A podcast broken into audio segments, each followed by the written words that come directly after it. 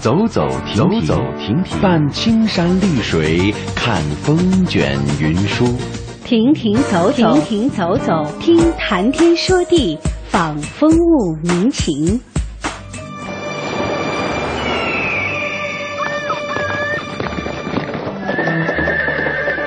物我两陶然，乐游在神州。乐游神州。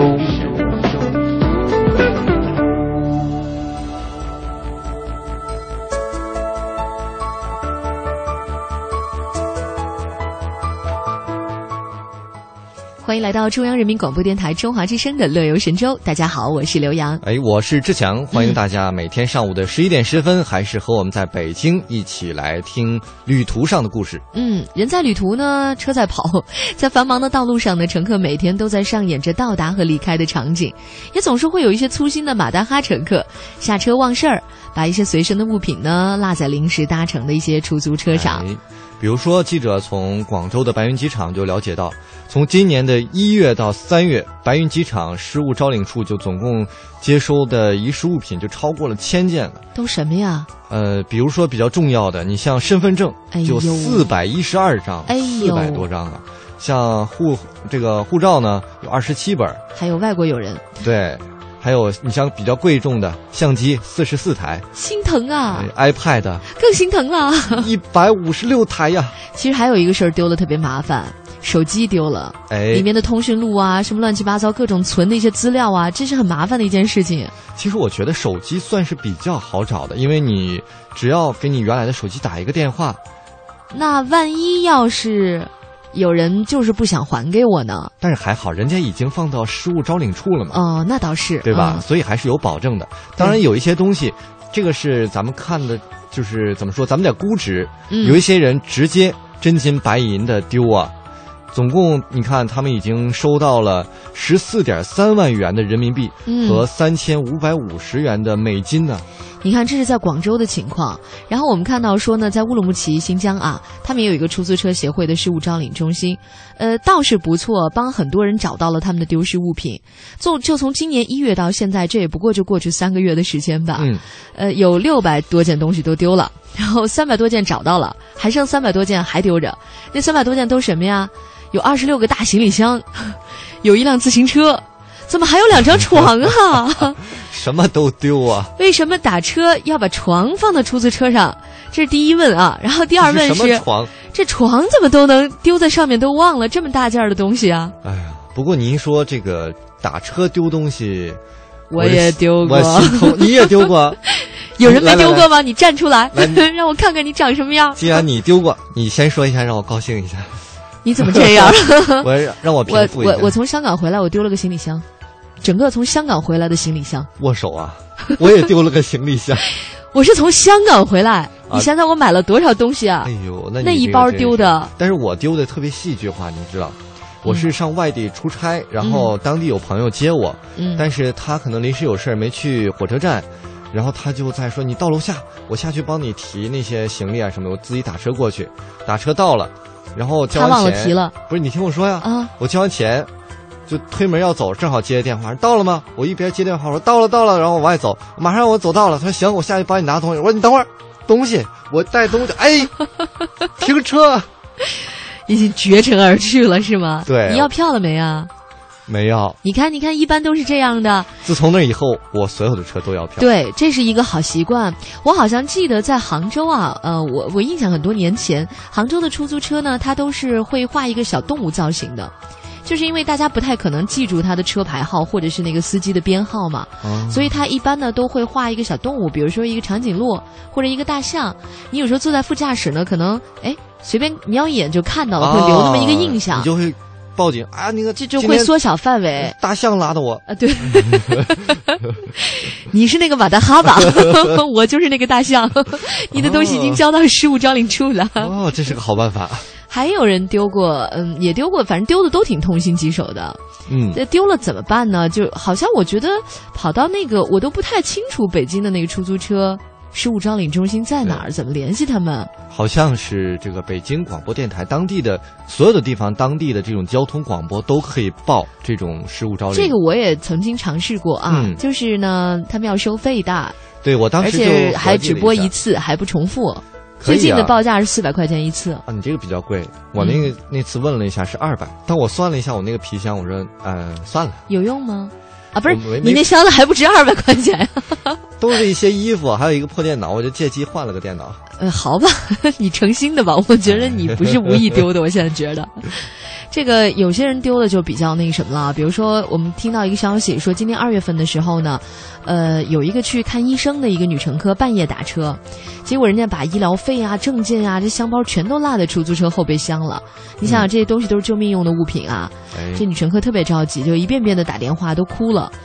哎，两天之后呢，出租车司机才发现，倒不是人家不愿意还，他就是才发现看到那个，比如后车厢里有这么个东西，嗯，然后就还给他了。这是算转忧为喜的一件事情吧？好心人多呀，还有人结婚把婚纱落 在后备箱里了怎，么不把新娘落那儿？让我不是你这也是诚心的吧？呃 捡一个。这心态不好，恐婚症恐到这种程度了。其实我觉得大家生活当中都会有这种马大哈的时候，丢东西忘东西。你说这是因为什么呢？我觉得，因为你一贯就是这么一个粗心的人吗？被你发现了。这是一种，还有一种就是可能当时有点分心了，对我当时其实我一打电话我跟别人说话，其实我丢那个真是分心了，你知道为什么？因为我之前在火车上我就把我的身份证丢了，我一直在想，我的身份证怎么会丢呢？对，为了想那件事情想明白，然后就把行李箱也给丢了，是啊，然后为了想明白这个行李箱又怎么丢了的，我又把 又把啊自己给弄丢了，所以这是哪儿？我们要随时的制止住我们这种怎么说后悔的情绪，重新开始。啊，好吧，教训当然还是要总结。如果真的丢了，那倒不失为一种安慰自己的方法，没错嗯让你能够重新勇敢的面对明天。但是能不能咱们提前就提醒一下自己，能不能就别丢啊？因为这确实耽误事儿，是不是？对，所以我们今天互动话题就是咱们一起来总结一下经验教训，来说一说您和你的朋友们有没有丢过东西，是怎么丢的我就不信没有啊？丢的是什么？咱们一起啊，让我们俩都平衡一下对，，我就想知道后面这一部分，咱们俩这个心态 挺好的。啊。好，那么欢迎大家来我们的互动社区 bbs 到 hello tw com 来参与我们今天的互动讨论。乐游神州首播时间每天上午的十一点十分，重播时间每天晚上的二十二点十分。我们在唐地区的中波收听频率是 AM 五四九、AM 七六五、AM 八三七和 AM 幺幺幺六。福州、莆田、泉州东部沿海部分地区以及马祖的朋友，您可以收听调频 FM 一零二点三。厦门、漳州、泉州南部地区以及金门的朋友，您可以选择调频 FM 九十四点九。我们的全球收听网址三 w 点 hello tw 点 com，或者是登录中广网三 w 点 cnr 点 cn，点击中华之声来收听我们的在线直播或往期节目点播。来信请寄北京二一零五信箱，乐游神州栏目组收，邮编一零零八六六。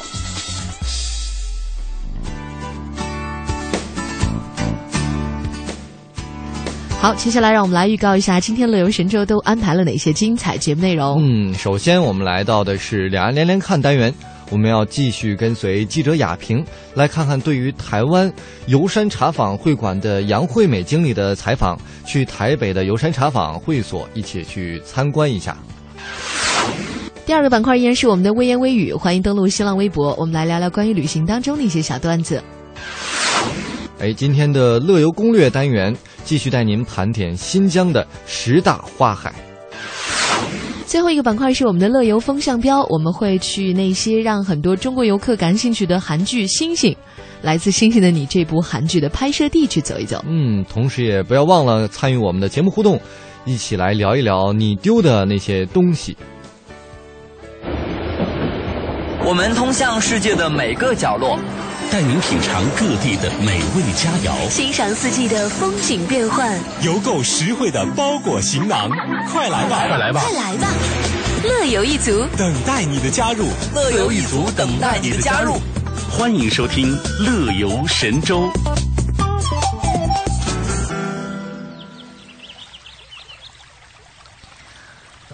春天呢是产好茶的季节也是品茶的好时光。在这个春天呢，我们去看一看茶的绿色，品一下春茶的芳香，也去尝一尝采茶的乐趣吧。今天我们就来一次茶文化旅游，怎么样？好啊，那么今天的两岸连连看单元，我们就跟随我们的知名记者雅萍一起去到他采访的这个叫。台湾知名的游山茶坊会馆，一起去听一听台湾的茶馆跟大陆的茶馆有什么不一样的地方呢？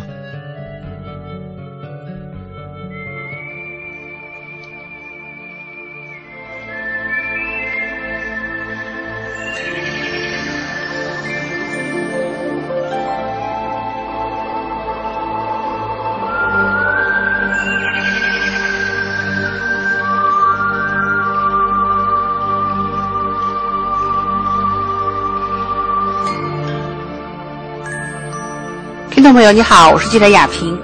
大家都知道啊，台湾有很多乌龙茶的产区。那宝岛地标日月潭所在的南投县呢，是台湾有名的高山茶产区。那根植于南投县茶区的游山茶坊呢，它是取游遍名山访名茶的寓意。现在呀，有越来越多的大陆游客呢，也慕名来到了游山茶坊的会馆，来感受别具一格的茶文化。就是在南头公安工厂那边接待的大陆的这些朋友的情形怎么样呢？除了一般的团体，也有一些自由行的客人。已经有找到你们那边了吗？有哦，我觉得很厉害，真的很厉害。然后还有一些重要跟旅游相关的一些领导也会过去啊，因为大家都已经知道南投就是台湾茶的一个茶乡，所以要找茶就是要去找源头，就是会到我们观光工厂去。那我们陈董事长跟我们叶总，其实他们已经呃三代传下来，他们对茶叶的一个专业，这个是不用多说了。那我们台北的话呢，这边有到大陆的朋友吗。有像俞敏洪、徐小平，是吗？新东方的他们，哎哎哎，他们有预约空间过来喝茶。这是什么时候？什么？二零一三年，就秋天左右吧。嗯。那呃，远见都有办两岸三地的一个论坛，他们都会邀请，就是我们大陆。很重要的一个企业主，他们有一些的很好的一些经验，甚至在海外，在美国上市的这个经验，所以他们会邀请过来台湾做一个学术上的，还有一个实际案例企业经营的一个交流。那他们呢，呃。就是在正式的一个演讲的场合之后呢，他们当然也希望可以到一个优雅的、私密的、安静的品茗好茶的地方，所以他们就找到我们这地方了。包含徐小平，包含俞敏洪先生，他们都有过来。那其他还有上海的一些饭店的老板啊，像嗯贝轩大公馆的老板。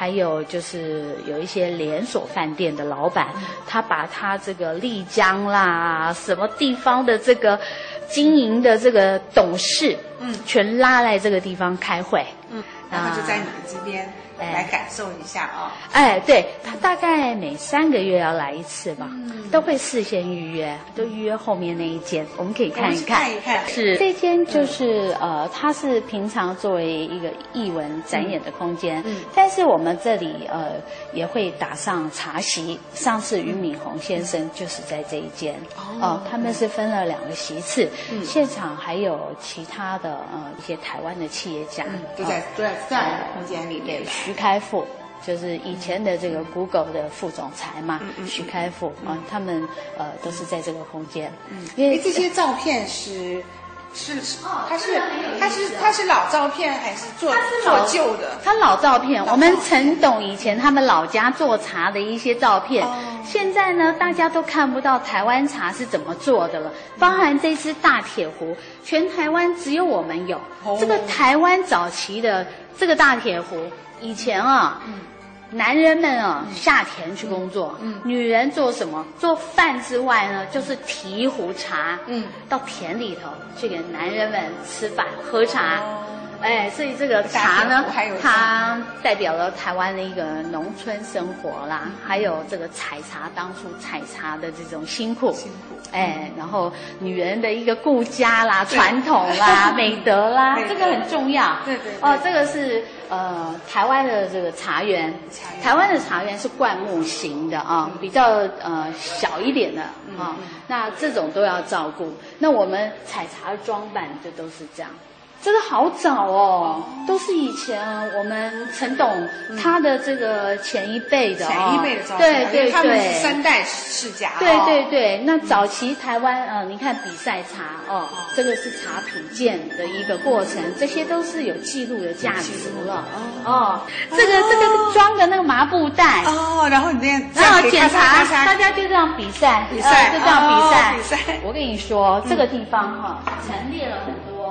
台湾早期做茶的工具跟竹篓，在叫最近叫披萨弄哦，真的。然后这堵墙呢，是用我们陈董的东方美人跟洞顶茶，嗯，哦，泡出来茶汤去做的一个墙，冲泡出来茶汤，然后再跟漆这样子喷上去，哦，有茶的味道哦，淡淡的，淡淡的。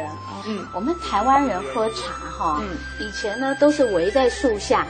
哦，围在树下，然后大家就喝茶聊天，认识的不认识的全坐到一块了。对对啊，这个桌子，这个花园讲的是这件事情。嗯，但是呢，我们把台湾茶文化再提升了一下，让它变得就刚刚提到的优雅。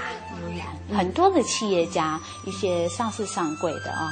也都会选这一间。嗯，那刚才提到了，就是一些海外的贵宾，包含呃南京的旅游局的那边的领导，嗯，他们来，他们事先约约着，呃，他们来，我也不知道怎么知道，他说我就是知道，他们现在很厉害，他们会去电脑 Google。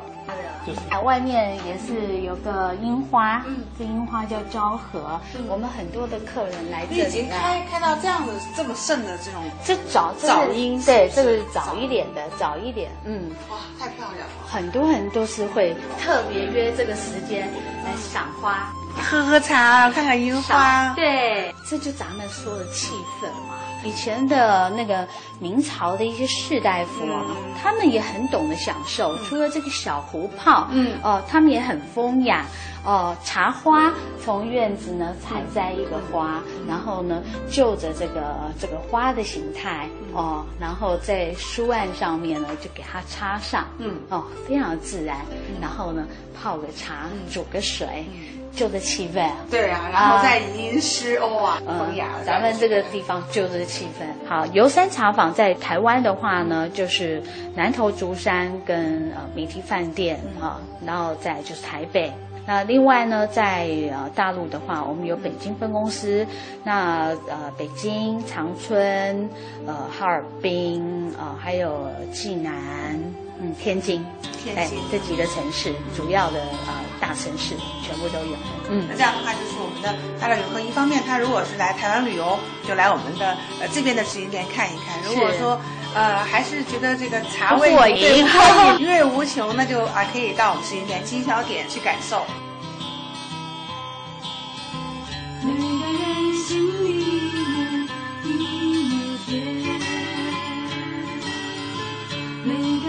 心里的一个梦，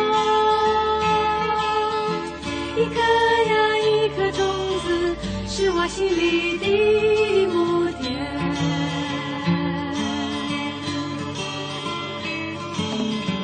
每个人心里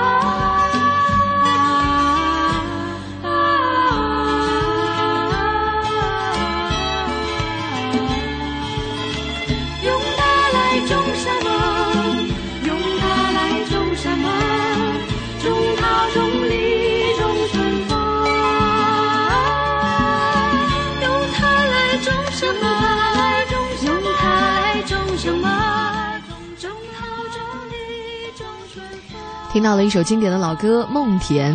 那么，在这样一个春光明媚的时候呢，去台湾来一次问茶之旅，应该也是很棒的。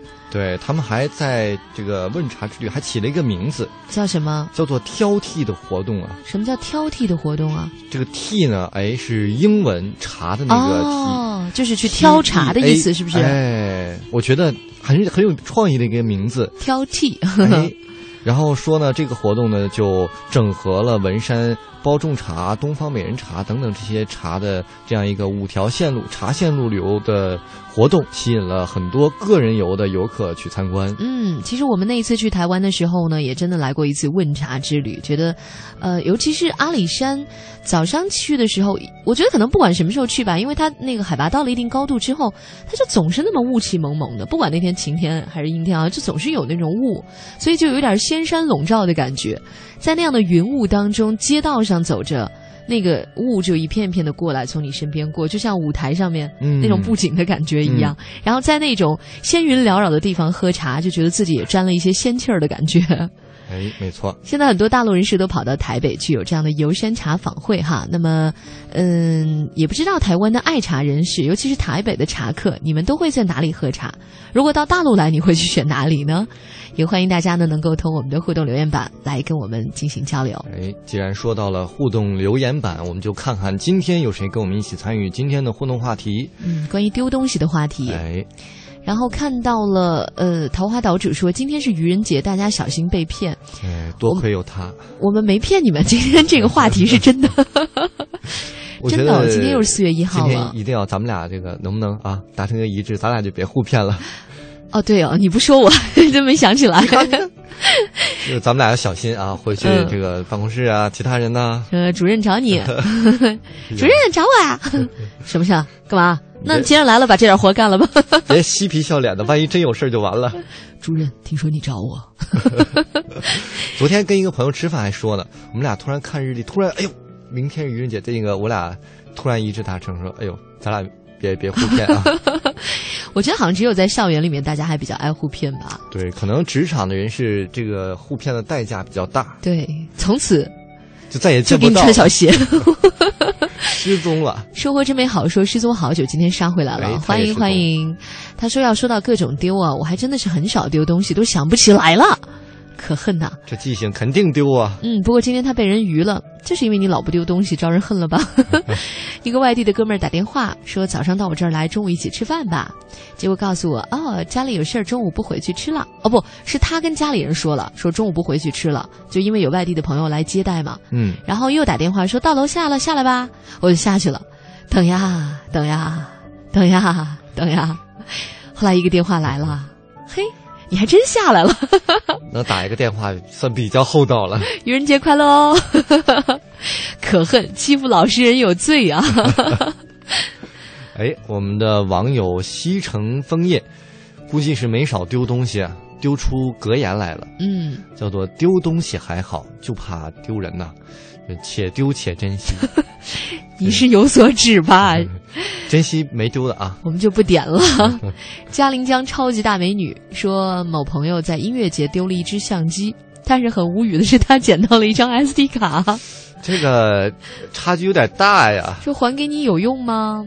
哎，我曾经有一个朋友真的遇到过劫匪，哎，就是抢了他的相机。早上他们家住的很偏僻，然后呢就把他的相机给抢了。就是这么多年，因为北京治安还比较好，我真的很少听到过这种事儿。对啊，结果那个劫匪也真是还挺高科技的，抢完相机过一会儿回来，哎，SD 卡呢？哇！知道他还有一张备用的卡，把卡也抢走。卡那么点钱也要？太过分了哈！太过分了。生活真美好呢。说说到丢，还真是的，好久没有登录你好台湾网，把密码给丢了。刚刚反复试才找到，这还算丢的不彻底吧？不过这也蛮丢人的，是不是？我觉得是。你忘什么？你不能忘我们的 互动平台啊！不怕不怕不怕，可以找回密码，大不了重新再申请一个吧。对对。我们就只好重新认识你。你可以写“真生活真美好二”，这样我们就能重新认识你了。你你这是形容词吗？那个没有。就是一个名词，嗯，那叫什么词？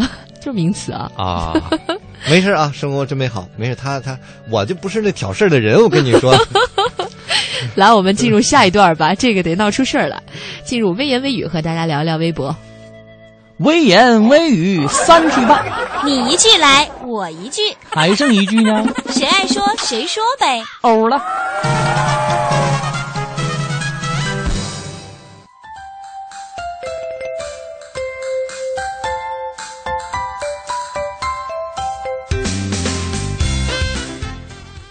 呃，先打个广告吧。嗯，我的微博是 DJ 刘洋，大家欢迎关注哦。啊，那个杨的是杨树的杨。我要不也蹭一个？我是 DJ 刘洋的好朋友啊、没有那么多粉丝的李锵锵，欢迎大家我到底要搜索哪一个？DJ 刘洋的好朋友吗？你把用户名说清楚了。李锵锵，枪是哪个枪？打枪的枪。不不不不不，手枪是铿锵的锵，哦锵锵三人行的锵。哦，铿锵三人行的那个枪。对，嗯您要稍那个关注刘洋主播的时候，您可以捎带着关注一下我。嗯，好吧，嗯，好就，让让你吧。新浪微博艾特库尔勒老狼在线，他说呢，乌鸦往东飞，遇到鸽子都停到了一棵树上休息。鸽子见到乌鸦飞得很辛苦啊，就关心的问：“你要去嗯哪儿啊？”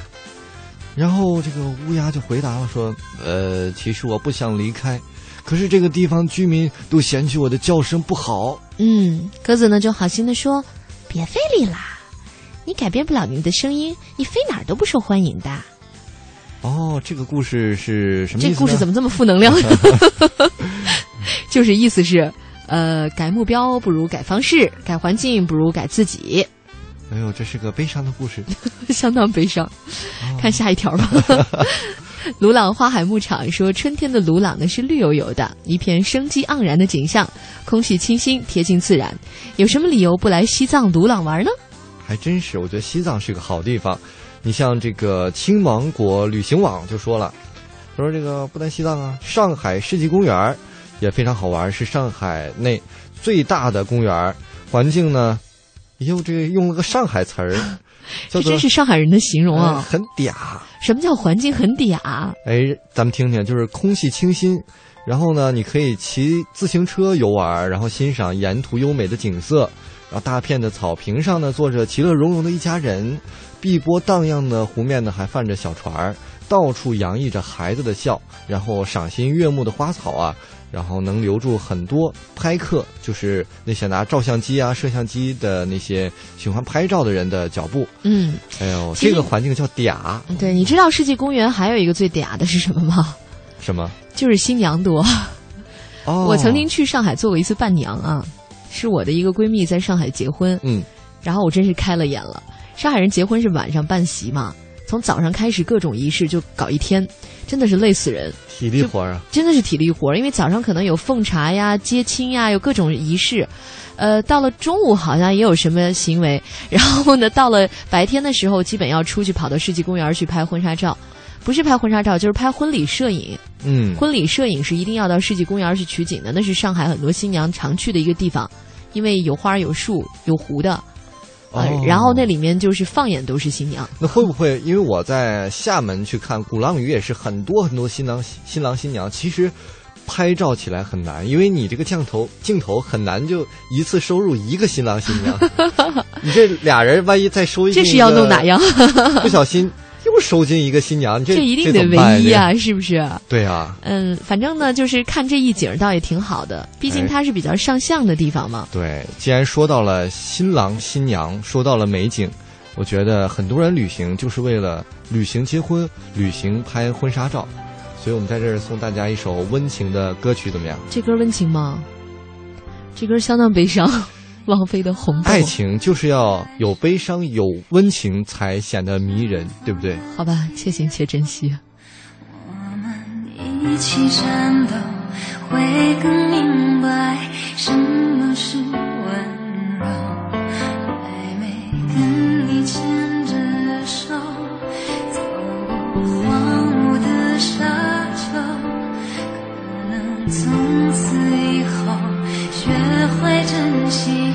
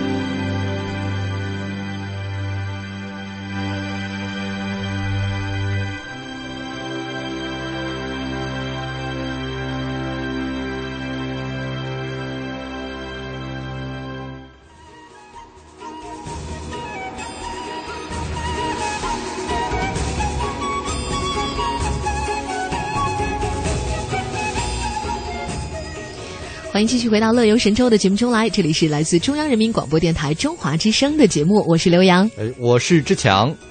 春天了，花儿开了，嗯，我觉得已经开始进入到了一个出游的一个高峰期了，大家都开始奔赴各大花海。那我要跟大家继续来盘点一下新疆的十大花海。哦，去年我们美丽新疆采访组去了新疆，一共有三次啊。然后呢，我觉得新疆真的是很美。尤其是如果说您觉得在比如说三四月份的时候，应该是在南方去看油菜花，嗯但是如果说到了六七月份的时候，呃，就可以到新疆去看了，因为新疆那边的花呢来的会更晚一些。也是油菜花是吧？对，新疆比如说伊犁，嗯，呃，我倒是觉得在六月份的时候到伊犁还能去看薰衣草，还有这么洋气的，特别美。薰衣草比法国的薰衣草。也不能说一定要比人家普罗旺斯的好，那个有点过啊。就是大家是有不同，但是他们都在同一个纬度区，而且呢，我觉得它是别有风情的。我有一个疑问，就是大片大片的种薰衣草是为了什么薰衣草是要它那个花的精油啊，啊？就是纯就是对，它是一种经济作物。哦，它是要炼它的那个采制它的那个精油的。薰衣草可以做很多东西，薰衣草也有药用价值。就一般，比如说那个精油里，薰衣草是有那个安眠。呃，安神这样的一种助眠的这种作用的哦，我说的嘛，现在薰衣草真是卖的算是很火的一个东西了。对，因为大家都睡不好嘛？薰衣草小熊啊，薰衣草什么呀，很多都是薰衣草的制品。但有些人不是太能受得了薰衣草那个味儿，它相对来说还是不是很柔和的味道。那就闻不了，那咱就远观吧，去咱们就看油菜花吧。对对对油菜花其实倒不香，我觉得油菜花倒没有太多香味儿。嗯，它是嗯，它就是要榨油菜的嘛，炼油的，它也是榨油的。那么在七月份的时候呢，昭苏草原上的油菜花真美，它不像那个江西婺源呐、之类那种江南的那种很娟秀，嗯它那个花杆儿很壮实，花呢也很大气，呃，也有一些花香吧，你如果仔细闻能够闻得到。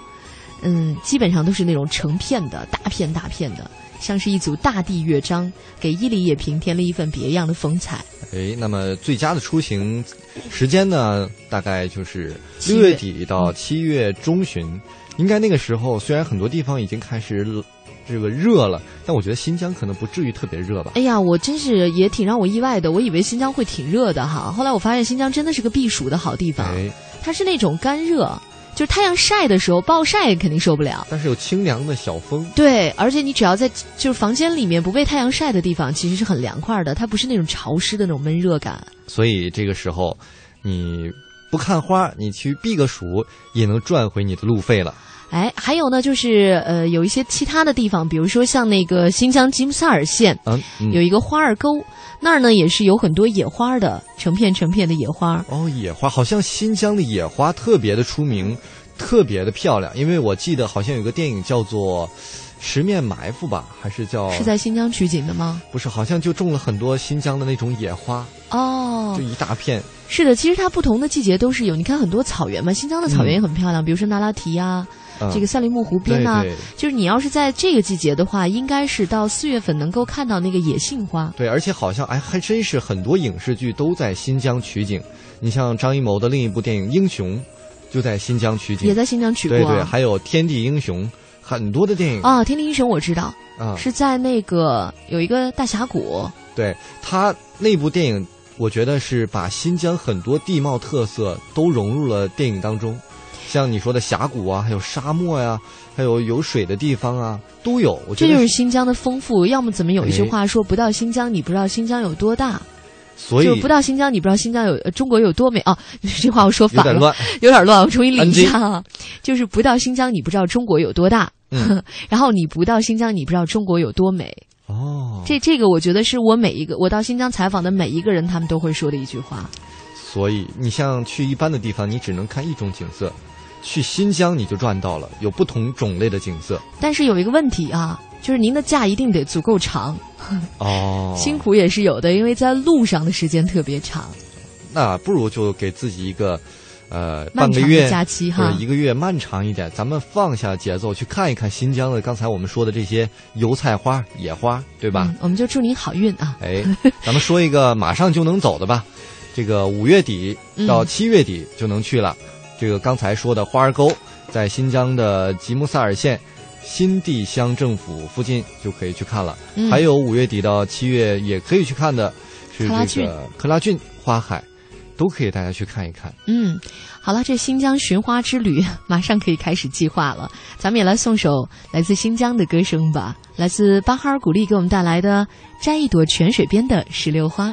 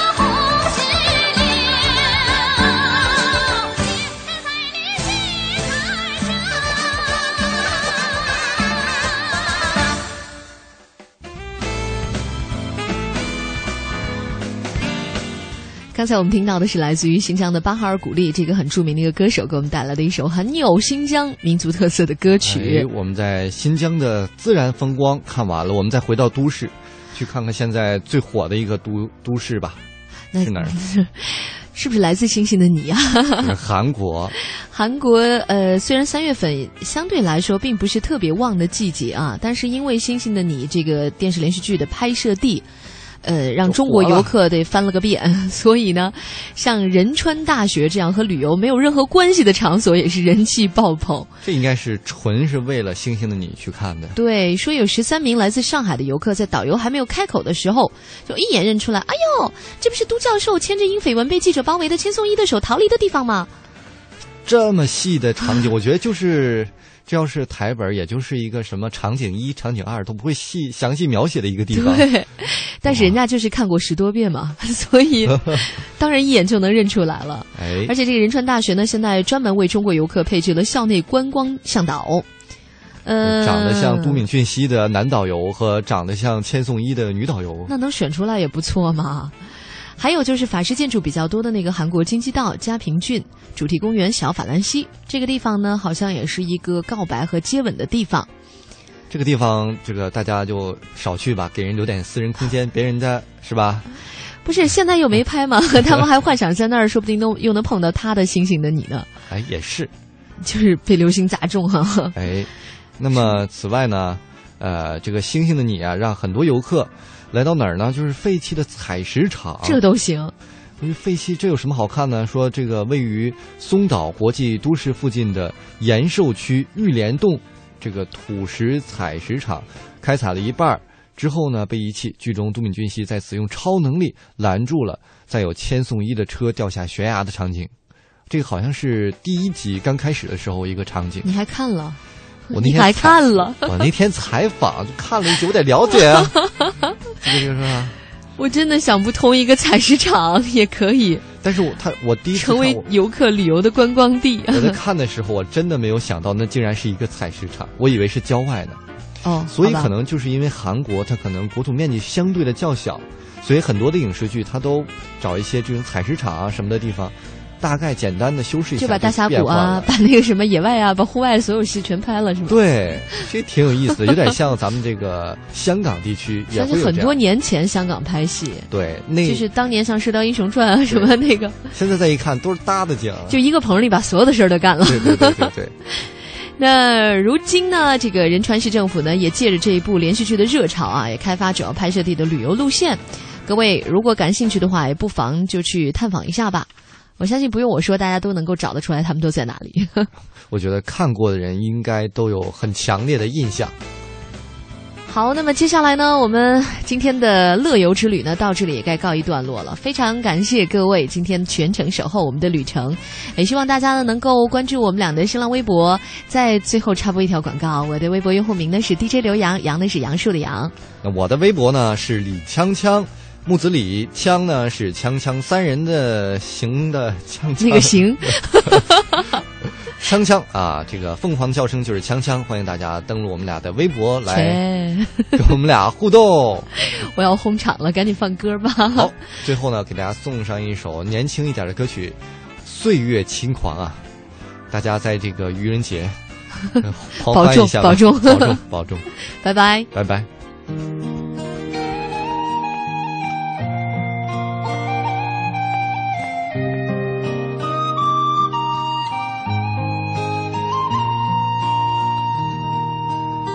飞一般的少年风一般的歌。